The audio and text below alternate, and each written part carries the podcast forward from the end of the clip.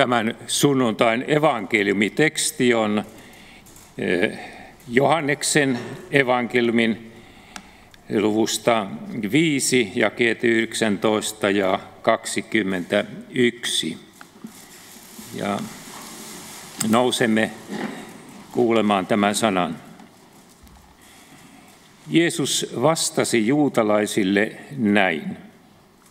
Totisesti, totisesti, ei poika voi tehdä mitään omin neuvoin. Hän tekee vain sitä, mitä näkee isän tekevän. Mitä isä tekee, sitä tekee myös poika. Isä rakastaa poikaa ja näyttää hänelle kaiken, mitä itse tekee. Hän näyttää pojalle vielä suurempiakin tekoja, sellaisia, että te hämmästytte. Niin kuin isä herättää kuolleet ja antaa heille elämän, niin antaa myös poika elämän, kenelle tahtoo. Tämä on Jumalan sana.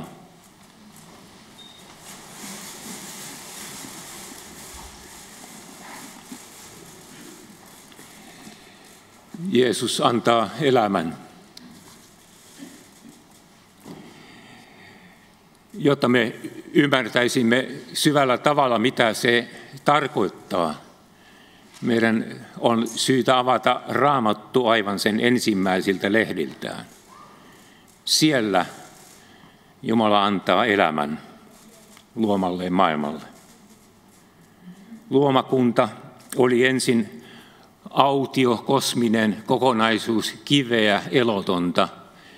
Ja sitten Jumala sanoo ja tulee ja sanoo uudelleen ja tulee.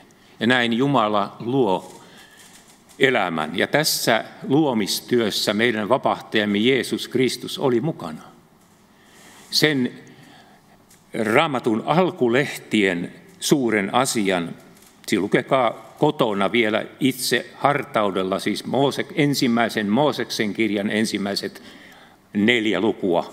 Siellä on meidän ihmiskäsitys. Siellä on meidän käsitys tästä maailmasta, joka on meillä hukassa. Ja me käsitetään, mikä tämä hullumylly on, missä me joudumme elämään ja ihmettelemään myöskin omaa uskoamme. Meidän täytyy rakentaa se maaperä, se pohja, mitä kaikkea on tapahtunut. Johannes aloittaa evankelmin vahtavalla tavalla myöskin korostaen tätä. Alussa oli sana. Sana oli Jumalan tykönä ja sana oli Jumala. Kaikki on saanut syntynsä hänen kauttaan. Ilman häntä ei ole syntynyt mitään, mikä syntynyt on. Me elämme Jumalan luomassa maailmassa. Jumala antoi kaiken elämän. Hän antoi sen luomisessa luomakunnalle. Koko tämä niin kuin meidän tiede ja taide ja kulttuuri nyt puhuu, biologinen, kaikki tämä elämä on Jumalan teko. Hän teki sen sanallaan, loi ja alussa. Sillä on aikansa ja sillä on historiansa. Ja tämä meidän tulee muistaa. Ja tässä tähän maailmaan, tätä hallitsemaan, vallitsemaan, ohjaamaan ja, ja, ja uomaamaan hän asettaa sitten ihmisen. Hän luo tämän maan tomusta Aadamin ja sitten hetken myöhemmin myöskin eh, hänelle hyvän avun Eevan, joista koko ihmiskunta ja ihmissuku sitten polveutuu. Tämä oli myöskin Jumalan luomisteko. Siinä hän antaa elämän erityisellä tavalla myöskin ihmiselle. Antaa myöskin tehtävän. Siellä, sen takia mä sanon, tämä raamatun alkulehdet on niin radikaalin tärkeä pohja meidän ymmärryksellemme koko raamatusta. Hän antaa siellä myöskin tehtävän ihmiselle. Viljellä, varjella, tehdä luomakunta alamaiseksi. Kaikki kulttuuri, tutkinta, taide, on, kaikki se on sitä, mitä Jumala ihmiselle antoi paratiisissa. Hän antoi puun hedelmät ja kaiken ruuvaksi ja ravinnoksi. Hän loi elämän järjestyksen. Ja tuo aika oli vielä siinä mielessä merkillinen ja ihana, että, että ei ollut niitä kymmentä käskyä, mitä me yritämme epätoivoisesti noudattaa, vaan se oli vain yksi käsky. Ajatelkaa, maailma. Yksi käsky, vain yksi. Siitä puusta älä syö. Siitä puusta älä syö. Yksi käsky. Miten ajattelisit, kuinka selviäisit Jumalan edessä, jos sinulle on annettu vain yksi käsky? Se muuten on edelleen voimassa. Yksi käsky. Minä olen Herra sinun Jumalasi. Älä pidä muita jumalia. Tältä ihanalta pohjalta elämä lähtee. Mutta sitten noissa neljässä jakeessa, jotka pyydin sinun lukea ja sisäistää, jotta ymmärtäisit ajan, jossa eletään, niin siellä on sitten myöskin syntilankemus. Tuomiohan tuosta yhden käskyn rikkomusesta oli, joka siitä puusta syö, sen pitää kuolemalla kuoleman. Kuolema tuli maailmaan silloin. Ja nyt sitten skeptinen raamatulkio sanoo, että no missä se kuolema nyt sitten on? Eihän me, mehän eletään täällä. Miksei se tappanut sitten saman tein Jaatamia ja Eeva, jotka olivat langenneet? Mutta siellä myöskin ilmestyy Jumalan pitkämielisyys. Hän ei tuomitse pikatuomioistuimessa niin kuin tänä päivänä pitkin maailmaa tehdään, vaan käydään oikeusprosessi, jolle annetaan aikaa ja jossa käsitellään asiaa. Sitä aikaa kutsutaan armon ajaksi ja sitä myöskin sinä ja minä elämme, koska vielä olemme täällä. Tässä armon ajassa nyt käsitellään se meidän, meidän osamme ja se Jumalan tuomio, joka siitä lankeemuksesta tulee, sillä me olemme perineet sen Tämä on nyt yksi sellainen asia, jonka tämä maailma unohtaa kanssa, että me elämme perisynnin turmelemassa maailmassa. Synti, joka tuli sen kärmeen petoksen seurauksena siellä paratiisissa, se on periytynyt meissä. Se siemen, isän miehen siemenen kautta siirtyy sukupolvesta toiselle ja turmelee meidän sydämemme ja sydämemme suhteen vapahtaja, Jumala. Ihan kaikki se Jumala. Tämä on ongelma. Me, olemme, me kuljemme tällä langeneella mielellä. Ei ole ketään vanhuskasta, ei ainuttakaan, ei yhden yhtäkään. Jo lapsi sieltä äidin kohdusta tultuaan kantaa tämän perisynnin. Sen tähden lapsi tulee kastaa, koska kasteessa hän saa osallisuuden Kristuksen työhön. Sitä ei pidä odottaa ja siirtää jollekin tuleville vuosille. Se on myöskin arvon evankeliumilla, että me kastamme lapset heti niin pian kuin se on mahdollista. Niin oli myöskin juutalaisessa juutalaisen kansan liiton merkkinä ympärileikkaus jo aivan vasta syntyneille, niin pian kuin he sen fyysisesti kestivät. Tällä tavalla me elämme nyt suntiin langenneessa ajassa ikään kuin tällaisen oikeusprosessin alla, jossa käsitellään tätä asiaa, jonka, jonka lainmukainen tuomio on kuolema. Ihan kaikkinen tuli. Kapina Jumalaa vastaan. Kapina Jumalan käskyä vastaan. Ja me olemme sitten tietysti hädissämme ja etsimme arma, armoa ja armahtajaa, jos ymmärrämme, osamme ja paikkamme oikein. Se on tämän ajallisuuden iso kysymys. Ja nyt meille tämän sunnuntain tekstissä luvataan, Jeesus antaa elämän. Me puhumme vapahtajasta ja armahtajasta. Jumala ei tingi tuomiossansa. Siis ei hän ole muuttanut tuomiotansa. Mutta me saamme sijais sovittaja. Hän itse Jeesuksessa, Kristuksessa, jossa hän myöskin loi tämän maailman. Hän oli, Jeesus oli mukana siinä. Ja sillä tavalla me voimme ikään kuin uskoa erityisellä tavalla sen, että tämä maailma on Jeesuksen maailma. Jotain, jotain sellaista hahmottuu sieltä Jumalan suuresta luomistapahtumasta, kun isä ja poika on yhdessä. Ja siellä myöskin alkaa jo sen syntiilankeuksen jälkeen se prosessi, jossa me monet tunnistamme samoja piirteitä oman matkan tekomme ajalta. Kun Jumala kyselee perään, missä olet? Mitä teit? Ja me koimme olemamme alasti. Minulla ei mitään, millä minä puolustaisin itseäni. Minä haen, haen pakoreittiä. Koitan repiä joitakin oksia, jolla peittää tämän sisäisen alastomuuden, kylmyyden, pimeyden, valottomuuden, joka valuu, sen lankeemuksen jälkeen ihmisen sydämeen. Ja tämä on piirre, joka tulee, tulee tämän päivän matkalaiseen silloin, kun hän saa havaita nousseensa kapinaa Jumalaa vastaan langenneensa syntiin. Minä haluan peittää sen. Minä haluan päästä piiloon. Me saamme kuulla sillä paratiisissa Jumalan askeleet.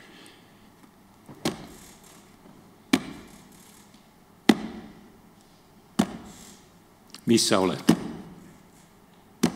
Suurin piirtein samaan tahtiin kuin meidän omatunto sisimmässä lakkaa syntinen, syntinen, syntinen, syyllinen, syyllinen, syyllinen.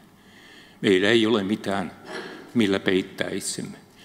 Ja evankelimia on jo se, että Jeesus tai Jumala Jeesuksessa pysäyttää Aadamin ja Eevan ja käy siihen rippikeskusteluun, mikä siellä raamatun ensisivuilla jollakin tavalla ikään kuin muutamin sanoin meille maalataan. Jeesus oli siinä Jumalan kanssa keskustelemassa Adamin ja Eevan kanssa. He syyttelevät toisiaan.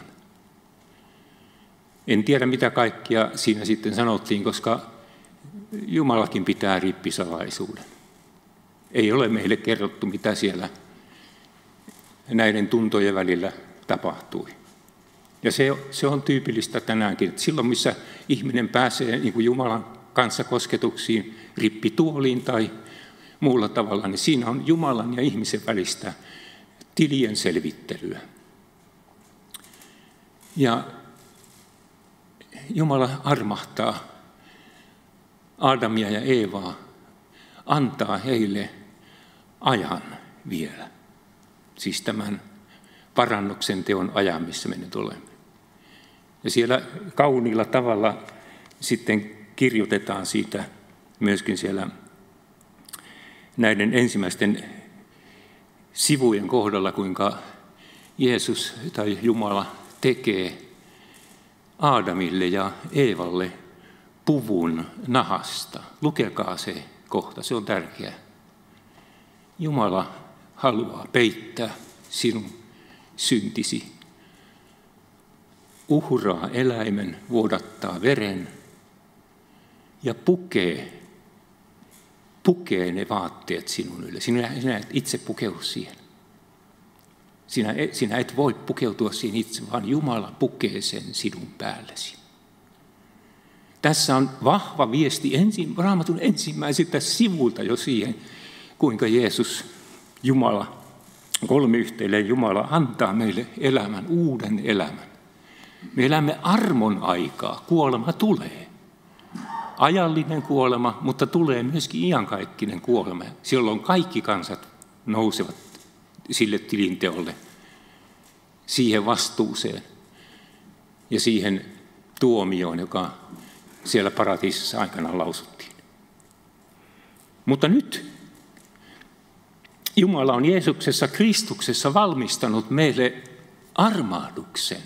Siis hänellä on oikeus, valta ja voima armahtaa sinua, koska Jeesus Kristus, Jumalan persoona, itse rakkaudesta luomaa kuntaansa ja ihmistä kohtaan, otti sinun syntisi kantaakseen ristillä. Otti sen kuoleman tuomion, viaton. Siinä, missä meidän ihmissuvun keskuudessa etenee ja jatkuu perisynti, siis se, mikä geneettisesti jo on turmellut meidän sielumme. Tulee, tulee sukupuolesta toiseen. Tänne ei synny enää ketään viatonta. Me olemme sen synnin perillisiä, minkä Aadem ja Eevi teki. Ja siitä synnistä, siitä kapinasta nousee sitten kaikki meidän muutkin tekemiset ja menemiset, jotka eivät Jumalan valoa kestä. Tämän perisynnin hän Jeesus sovitti. Ja meidän täytyy muistaa, että hän oli viaton uhri, koska hän sikisi pyhästä hengestä. Hän ei kantanut perisyntiä. Hän oli viaton, puhdas karitsa. Katso Jumalan karitsa, joka poisottaa maailman synnin. Tänään tässä tämän teeman alla Jeesus antaa elämän. Me saamme katsoa tätä Katso Jumalan karitsa, Jeesus Kristus. Hän ottaa sinun syntisi pois. Hän on sovittanut jo ne, mitä olet tehnyt ja mitä vielä tulet tekemään. Sillä hän ei ole vielä tullut, hän tulee. Ja se on viimeinen päivä. Sen takia tämä meidän päivien suurin tapahtuma, uskallan sanoa suurin tapahtuma, me kohta saamme polvistua ehtoollispöytään, jossa Jumalan sanan vakuutuksen mukaisesti Jeesus itse on läsnä leivässä ja viinissä. Ja sinä saat siinä kaikki syntisi anteeksi.